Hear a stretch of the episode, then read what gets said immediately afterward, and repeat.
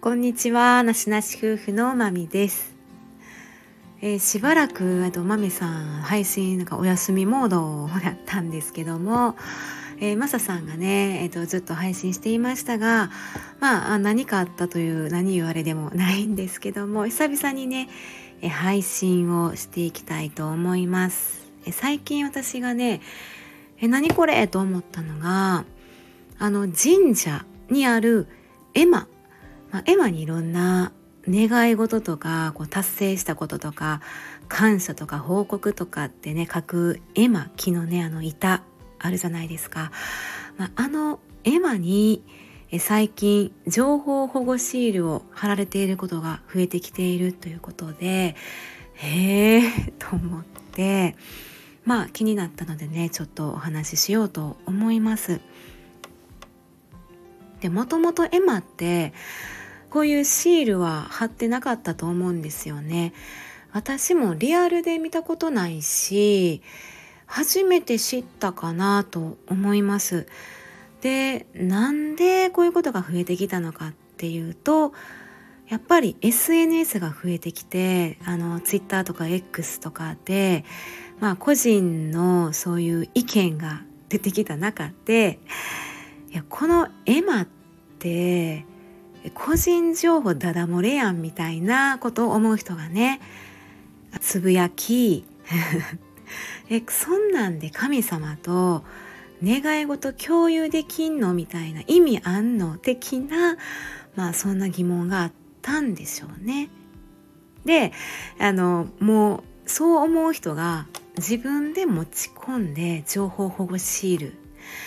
でえー、神社で絵馬を描いてその上に自分が持ってきたシールをペタッと貼っていますみたいな全然ねあの神社さんはダメだよとかそんなルールはまあないみたいですね。絵馬ってそう古くからあるものだしあの本来の意味っていうのが神様とかまあその他の方々に見てもらうっていうのが本来の姿、うん、やったみたいなんですけどただ人の目を気にして隠したいなって個人情報だだ漏れやんっていう気持ちも分かります。なので、まあ、個人の自由なので問題はありませんっていうスタンスみたいなんですよね。まあでもなんか両者の思いというか立場はうんうんわかる。納得と思って。ただやっぱすごい今時やなと思いました。はい。で私が見たこのまああのローカルの記事なんですけどね。うちはまあ兵庫県なので兵庫県にあのえっとねに、えー、兵庫県の西宮市ってあるんですよね。あの甲子園があるところで。西宮にある西宮神社っていうところはあのまあそういう意見を組んで持ち込みやったら OK ですよってしているみたいです。で一方であのまあ兵庫県ではない、まあ、京都なんですけど京都に縁結び祈願で有名な下鴨神社ってあるんですよね。で私もあの京都も10年以上ねずっと一人で住んでいたので島釜神社いっぱい行ったんねあのよく行かせてもらってすごいね大好きな神社なんですが下鴨神社がなんと15年ほど前から取り入れてるらしいんです私そこまで気づかなかったんですけどまあなんでかっていうとやっぱり恋愛成就っていうのがメインを占めてるから、まあ、エマもとっても可愛らしいんですよね。えー、ま、こう赤い紐と白い紐リボンみたいになっててあのすごい可愛い絵馬なんですけどやなんかやっぱ恋愛ってなるとあの恋心もねいろんなあのちょっと結ばれたいっていう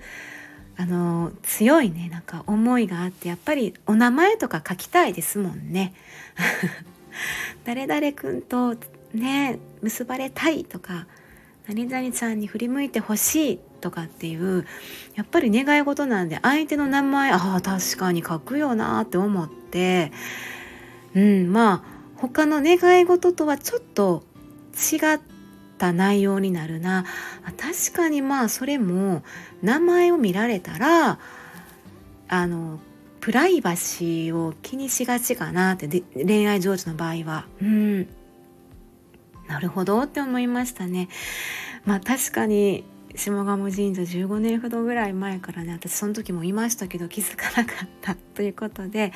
へえと思います。いろんなね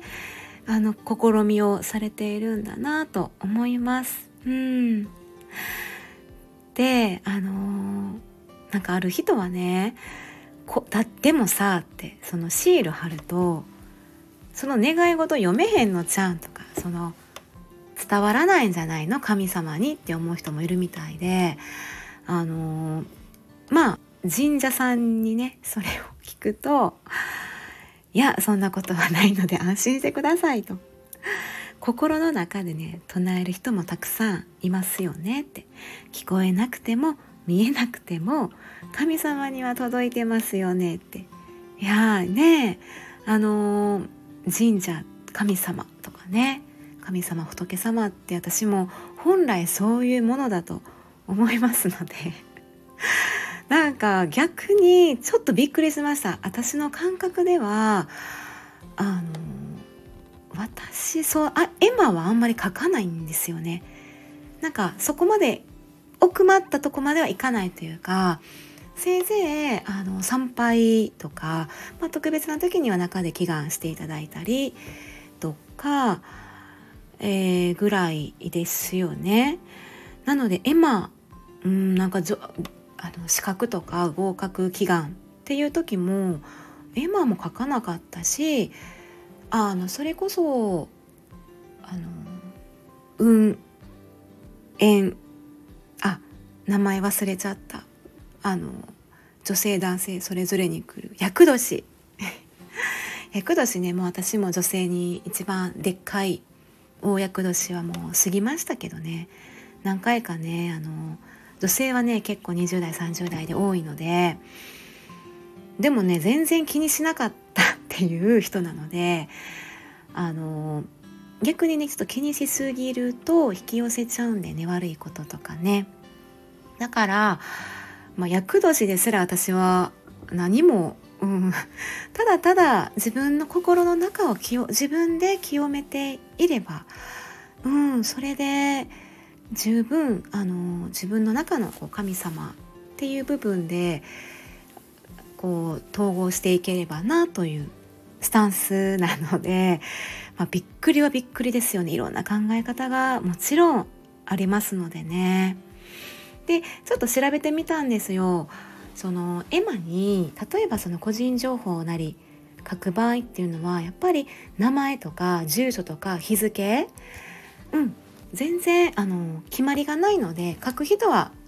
あの書かれますしね。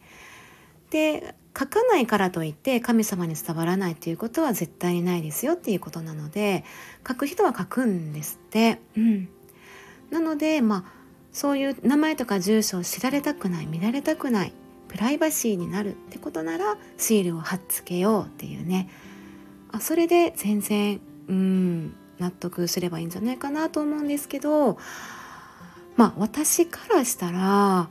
あの私は絵馬も描かないしこのパンパンって言って参拝の時に、えー、お願い事をする時に、えー、まあ、思いとか感謝とかを言ったその最後に自分の名前と住所。でしかも住所もあの細かく全て言った方がいいみたいです。お部屋番号まで番地とかお部屋番号まで言った方がいいので私はその時にあの参拝の時にお名前と住所を言わせてもらっててでね願い事もそんなに言わないんですよね。願い事っていうかもう感謝ただただ感謝ですね。神様への感謝と自分の名前住所。もうこれで私はねもうもう身がもう本当にそれでね綺麗自分の体が綺麗くなってすっきりするのではいまあいろんなねお願いの仕方があると思います。のでそんなにねプライバシー気にするんやったら別にまあ名前住所ねエマにね書かんでもいいんちゃうかなってあのイニシャルでもいいみたいだし別に書かなくても名前とか全然書かなくても効果がねあの変化するわけではないということなんで安心してくださいみたいなことをね書いてましたね。はいということで皆さんまあどうですかね？あのあの絵をまあ描かれる派ですかね、えー、住所とか個人情報も書く派なんでしょうか。まああの元旦ね新年年明けたらまた初詣なり神社ねお参りすると思うのでちょっとそういうところもね気にして注目してみたいなと思いました。はいではここまで聞いていただきましてありがとうございました。まみでした。バイバイ。